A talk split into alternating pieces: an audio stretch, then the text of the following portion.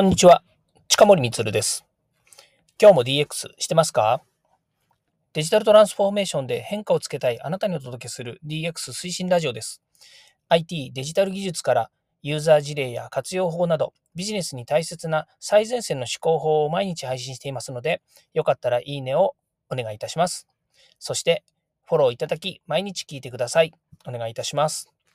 さて今日はですね、えー、昨日、おとといと参加をしてきたですね、えー、合詞交換会、それぞれ、えー、ソフトウェア協会と全国ソフトウェア、え協同組合連合会ですね。こちら、え SAJ と、え JASPA という2つの団体なんですけど、そこでですね、え来られた、え今日はですね、え議員さんのですね、お話をしたいなというふうに思います。え具体的に言うとですね、名前で言うと、えっ、と、初代のデジタル担当大臣ね、今、デジタル担当大臣というよりはデジタル大臣というふうになりますけれども、当時はデジタル担当大臣って言われました。えー、平井拓也さんですね。平井拓也議員、自民党の、えー、議員、衆議院議員になるんですかね。えー、私はあんまりね、その政治家のことはよくわからないので、えー、言い方とかね、あのその表現の仕方が正しくないかもしれないんですけれども、その平井拓也さんですね。で、平井拓也さんにはですね、えー、こういった合宿交換会とか総会とか、まあ、いつもですね、そういった業界団体の、えお祝いの場、あ、ごめんなさいね、その会合の時にですね、え祝辞をいただいたりとかですね、えするんですね。で、今回も合宿交換会ですので、えそういった言葉をいただくわけなんですが、まあ、今年は、え1月1日のですね、ねえー、能登の、これは、能登のという表現じゃないですよね。えー、何ですか？その、うん、能登半島地震って言った方がいいんですかね？これ言い方があるんですよね、正式にはね。そうです。まあ、能登半島地震の、えー、ことがありましたので、お祝いのムードというよりはですね、えー、みんなで、えー、掛け声をかけましょうということで、え頑張ろうと、頑張ろう、頑張ろう能登って言ったのが能登半島。そうですね。頑張ろう能登かもしれないですけど、まあそんな掛け声を、えー、いただいてですね、えっ、ー、と、始まった合宿交換会なんですね。それは両方の団体とも同じようにですね、まあ乾杯の挨拶ではなくて、えー、そういった、えね、被災地を応援する、それからね、えー、復興を願ってですね、えー、みんなで掛け声をしたというのが、まあ、今回、今年のですね、ちょっと一つの、えー、形だったかなというふうに思います。これは他の団体でもそうかもしれませんね。で、そこにですね、挨拶に来ていただいた、その、まあ、あの、平井拓也さんだけじゃないんですよ。他にも、えー、経産省の方とかね、えー、デジタル庁の方とかいろいろ来ていただいたりもしたんですけども、その中で、えっ、ー、と、平井拓也さんね、えデジタルに強いということもありますしですね、ご自身も会社の方でですね、もちろんデジタルに近いところの、えお仕事をされていたということもあってですね、やっぱり私たち、えこういった IT 業界、ソフトウェア業界にいる人間としてはですね、え近い存在にあるんじゃないのかなというふうに思っています。もちろんね、えっ、と、議員さんなので、え私たち民の声をですね、代弁していただくのと同時にですね、え議員さんが民に対して何をえー、期待しているのか、どうしてほしいのかということですね。まあそういったことをね、えー、お話しする、えー、機会でも、聞く機会でもあるわけですよね。で、今回ね、やっぱり、え会長である、えソフトウェア、特にソフトウェア協会の会長である田中さんですね。田中さんがおっしゃっていた、その、日本はダメだと。いうこの発言をですねあ、ごめんなさい、日本はダメだ、ダメだというふうに言われていること、このこと自体、この自虐的な言葉自体がよろしくないんじゃないかと本人も言っていて、またまたまそれのマインドチェンジできたのが、自分自身がやっぱりこう、えー、この業界で活躍をし、そして結果が結びついているっていうところから、えー、もっとね、チャレンジャーな精神であるとか、勇気を持つことって大切だよというのをお話ね、これはあの2日前の放送でもさせていただいたんですけども、まあ、その中を受けてですね、この平井拓也さんが、まあ、昨日もそうですし、今日も、えー、ごめんなさいね、昨日もそうですし、一昨日も、えー、言ってた言葉がすごく、えー、私の印象に残ったのでね、その辺のお話をしたいというふうに思うんですね。で、その、え内容、ずいぶん長くなっちゃいましたね。ごめんなさいね。えっ、と、内容がですね、まあ、え今の震災がありましたと。で特に今回の震災はいろいろやっぱり、えー、そのクラウドであるとかね、それから、えー、SNS の通信であるとか、えー、メッセージングのやり取りであるとか、まあ、特に電源がないというようなね、電源がもう、電源がないというか、電気が通っていないというところがもうたくさんあるわけですよね。まあ、そんな中でね、通信の手段がほとんどなくて、要はバッテリーももうなくなっちゃって、えスマートフォンとかも使えないという中で、えどうすんのと言った時に、まあ、今回一番えー、一番というかね、あの、まあ、表向き活躍しているというのが、そのスターリンクですね。あの、衛星通信ありますよね。えっ、ー、と、いわゆるイーロン・マスクのところの X の、えっ、ー、と、あそこの会社の、えっ、と、スターリンクっていうね、えー、まあ、いわゆるその、何、えー、あれなんですよ。あの、あれなんですよ。衛星通信ビジネスって言った方がいいですよね。で、これが結局活躍したっていう話は、えー、まあ、ニュースでね、毎回出るわけではないんですけども、これが使えたっていうことが、えー、かったっていうふうに言っているんですね。まあ、当然ですけれども、私たち IT、ね、全体的に見れば IT とかビジネス、あのデジタルビジネスをやってる人間としては、当然そういった技術が生かされたっていうことはね、すごくいいことというふうに捉える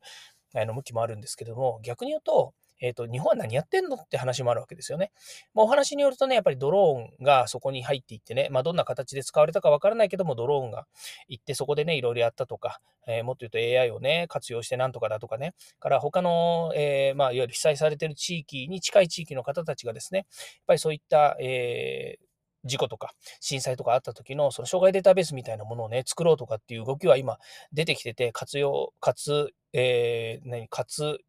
技術を活用した新たな取り組みをね、始めたところっていうのもニュースが出てきてるんですけども、じゃあ、具体的に1月1日にその被災された地域、それからそこの人たちっていうのが何かの恩恵に預かりましたかっていうふうになるとですね、まあ、ほとんどやっぱりないっていうふうに見えてるわけですよね。でね、えー、その平井拓也議員が言う、言い回しというかね、それがすごくその心に、えー、響いたんです。で、それは、あの、先に言っとくとね、あの、平井さんだけがや言ったわけじゃないし、他の人たちも言ってるかもしれないし、えー、そういう考え方を持ってる人たちもたくさんいるのかもしれないんですけれどもね、私は今までの議員さんの考え方とはちょっと違うなと思う点があるんですね。それはまあ、デジタルというか IT をね、標榜してるからかもしれないんですけれども、え何かっていうと、議員さんって、なんか陳情したりとかですね、話を聞いてくれて、で、困りごとがあったら、後でね、えー、政治として解決しますよっていうことを言う人たちが多いというふうに思っていたんですね。で、ところが平井さんが言うにはですね、その合宿交換会の、えー、まあ、えー、最初のお話ですよね、まあ、来賓の挨拶ということでお話をした中でですね、えっ、ー、と、ぜひ皆さんは今回のこういう震災があった時に何が技術としてデジタルとして活躍したのか、役に立ったのかっていうことを皆さんで検証してくださいっていうふうに言ったんですよ。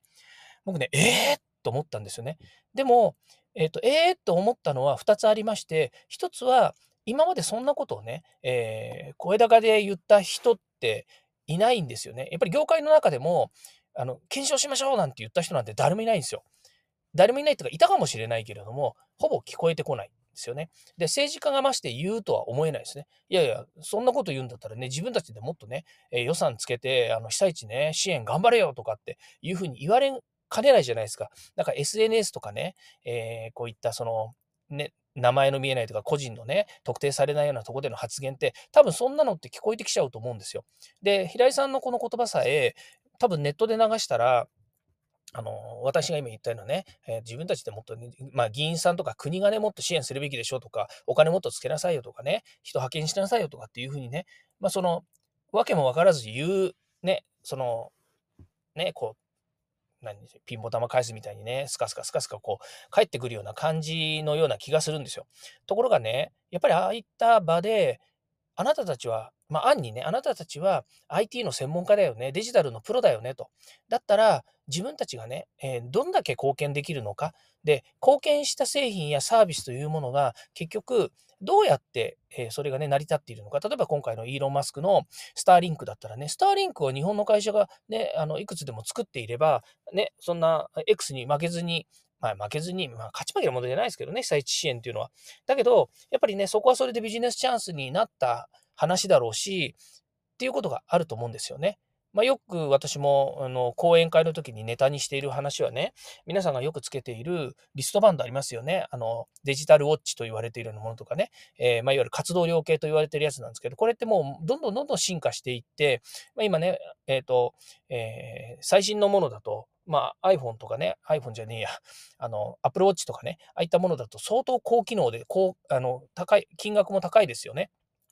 で、こういうものに代表されるように、やっぱりこうデジタルがどんどん進化して、ものづくりもずっと継続していけば、世界の皆さんがね、使っていただける、とても中心的に活躍する存在になってきてるわけですよ。まあ、もちろんね、これが絶対条件ではないから、もしかすると、えーね、持つ人は持つし、持たない人は持たない。絶対みんなが持たなきゃいけないとかっていう代物ではないんだけれども、やっぱりマーケット的には大きいわけですね。それニッチなわけですよ。で、環境じゃねえや、その健康とかね、えー、医療の問題ってこれからますます、えー、重要になってくるというふうに言われていますよね。当然ね、私たち、あの、生きていれば、えー、年を取ってきて、その時のね、やっぱり健康状態とかね、健康データっていうのは、やっぱり技術が革新してくると、そういったものをね、やっぱり医療との組み合わせだったりとか、それから自分のね、データをクラウドに置いたりとか、個人情報として持ったりとか、いろんなことができるようになるっていうのは分かってるわけですけれども、でもそれをね、えじゃあ誰がやるんですかって言ったところの話で言うとね、国がやればいいじゃないですかとかね、あの、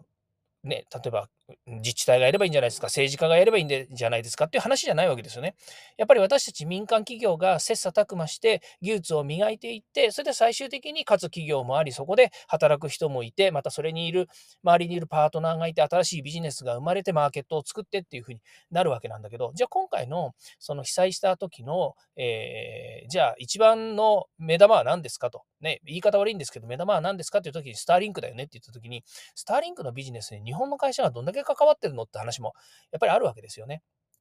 で、えー、平井拓也さんがね、えー、皆さんで検証してくださいって言ったんですよ。これがまあ、2つ目の、まあ、1個目は政治家、そういう政治家がいなかったって話。で、2個目は、それをね、検証してくださいって言った話なんですよ。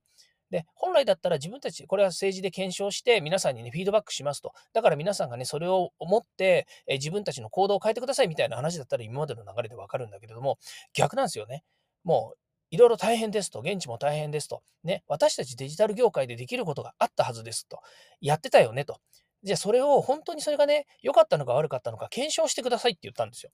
いやこれもええー、って僕は思って、今までそんなこと言われた議員さんはいないし、で、またはね、その対処交渉からそんなこと言われたこともないしっていうふうに思って、これね、すごいなと思ったんですよね。やっぱりね、専門家っていうものをね、あの、まあ、彼が、彼だからこそなのかもしれないですけど、その専門家ですよね。あのプロであるとかね、えー、専門家であるとかっていう人たちに対して、あの自分たちでそこは検証まで面倒見てくださいと。ね。まあ、会社だったらね、やりますよね。あの、製品マーケティングをしてね、それが市場に投入されて、で、製品がどのようにね、あの、使われていて、どのように活躍しているのかっていうのは、個々の企業だったら、そこまでのマーケティングリサーチとかってはやるじゃないですか。だけどね、えー、今回のように、やっぱりこう、ソーシャル DX、社会的なトランスフォーメーションっていうのがね、これから進化していく、まあ今やっている中で、まあこういった形で政治家の先生たちが、えー、自分たちが、あの、ね、汗かいてなんとかとかっていう話じゃなくて、みんなで一緒にやろうよと。専門家までないしはね、専門領域は専門の人たちが一緒にやるべきだ、みたいなことをね、あの言ってくれたっていうのは、ものすごいね、やっぱりこう、えー、自分自身の中での、まあ、気づきにもなったなというふうに思うんですよね。私は常日頃から、やっぱり企業において、専門領域については専門家の先生にお任せする勇気を持ってくださいって話をね、えしてるんですね。まあ、よくあの、えー、相談とかね、打ち合わせとかっていう中で言われるのが、まず自分たちでやってみますっていう人たち多いんですね。私もたまにそういうことを言ったりするんです。それって一番大きな理由は、えー、じゃあすぐにやろうと思ってもお金が用意できないとか、それに対するね、えー、まあ、なんでしょうね、心の余力がないとか、時間がないとかね、まあそういった、まあ、あの、なんですかね、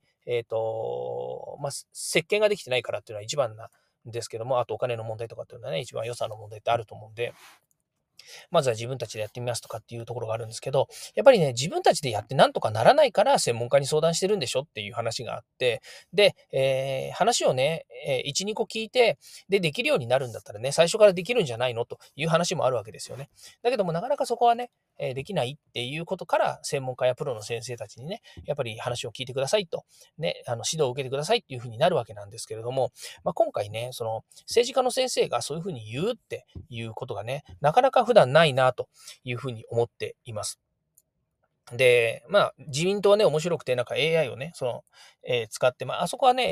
AI、AI のなんか、何でしたっけ？えー、生成 AI のね、えー、委員会とか立ち上げたりもしてるので、まあ、またまた面白いなとは思うんですけどね、自民党のデジタル政策、えー、委員会でしたっけ？面白いなとはいうふうに思うんですけれども、まあ、それでもですね、えこれからの世の中、やっぱり技術とね、えやっぱり歩調を合わせていかないと、やっぱりね、あの日本だけじゃなくて海外とか世界の話ですからね、世界でどう戦うのかって話になってくるので、まあ、そういった意味ではですね、え、今回、え、私たちデジタル産業に所属する人たち、え、私たちは IT 業界の人間です。IT はユーザー企業にどんどん使っていただいて、え会社をね、え良くする、ね、新規ビジネスだったりとか生産性向上で、えデジタルの利活用、DX を進めましょうと言っている私たちが、自分たちがね、できていないっていうことと合わせて、その、え責任持ってですね、市場の、え検証もやっていくのがいいのだろうというふうに思いましたので、え今日はですね、そんな話を、えーまあ、話広がっちゃっておりますけれども、えー、させていただきました。